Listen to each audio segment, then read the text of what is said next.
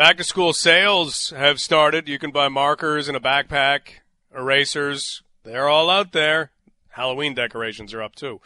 We know that back to school is coming soon. The education minister came out this week, said, don't worry, they've got a plan. And he released a document. And we now want to focus in on what that said now that people have had a chance to read it. Dr. Prachi Srivastava is one of those individuals. And the education minister seemed to present this plan with some fanfare.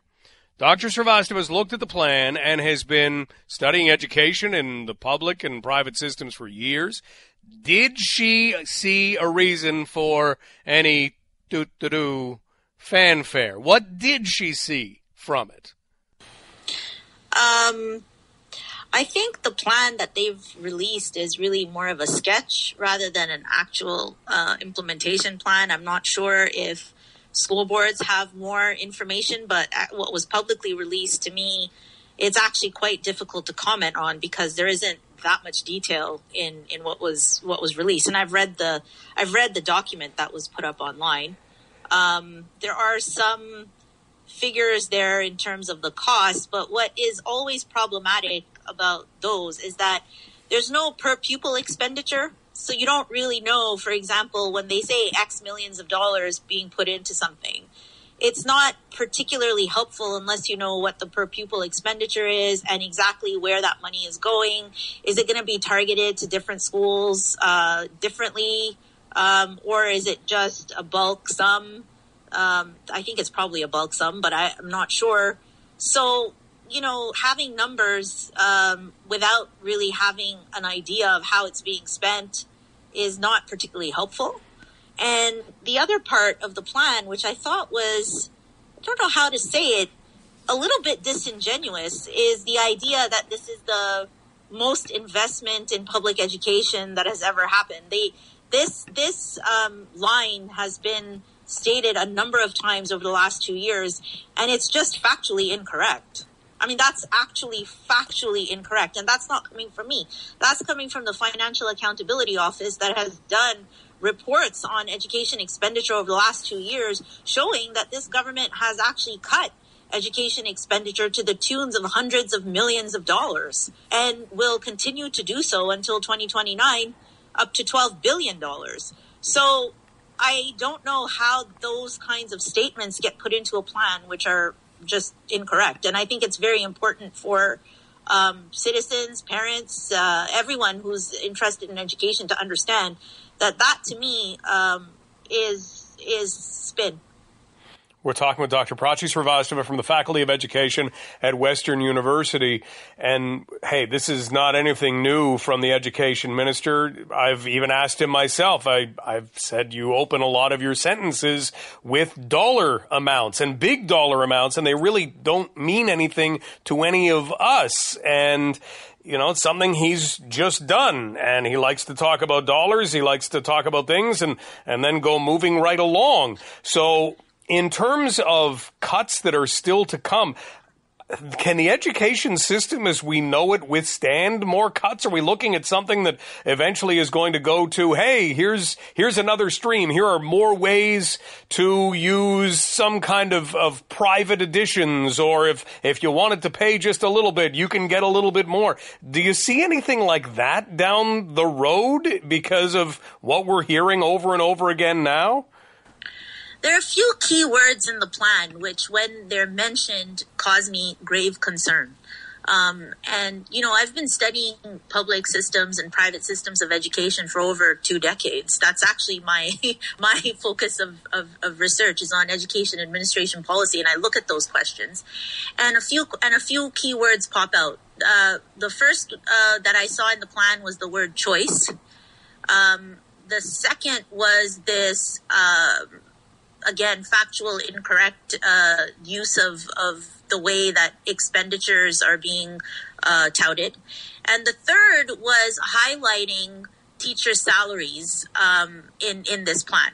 And I'd like to break that down. When, when the question of choice comes in, and I think that's really the one that is the most concerning, uh, when those words start getting used, that is code in in every education system, whether we're talking about Ontario or, or in any country, when the word choice comes in, that is code for infusing some sort of private mechanisms within public education.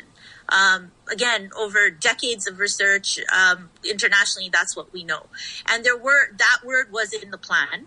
So I think you know the idea, and also the idea that there will be different ways that people can supplement education. All of this requires uh, parental engagement in a way that is not just supporting your your, your children, but also uh, looking into other ways of supplementing. And that really does mean going into some kind of private provision, whether it's supplemental education or tutoring, or whether it is people feeling that they need to choose uh, different types of schools because now the public system is not doing what it what, what they would like it to do because of funding cuts.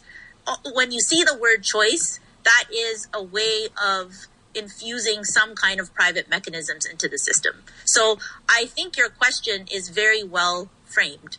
Uh, the the other part, which I thought was a bit odd, was to have that graph in that plan that shows as a bar chart that shows the comparative uh, teacher salaries. And again, it's a very it's it's a small cross section that they're using. They're using the highest.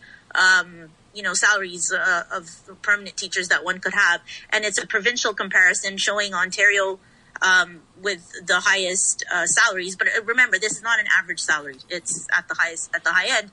Why I thought that was odd was because we're well aware that there will be contract negotiations, um, and to start infusing that kind of discourse in a catch-up education plan just didn't make any sense when uh, governments start doing this, it is a way of trying to sway public opinion against public systems. Um, because what they're trying to do is to make people question whether or not the frontline workers, education workers, are actually doing their jobs and to kind of say that they don't have any real reason to be aggrieved. Now, I'm I have to be very honest. I'm not at all, I don't follow Ontario politics in terms of teacher negotiations, and I really don't want to get into that. I'm talking more about discourse. And I thought that was a very odd thing to put in a plan that really has to do with what are we doing post COVID 19? Um, what is the what is the curricular plan? What is the pedagogical plan?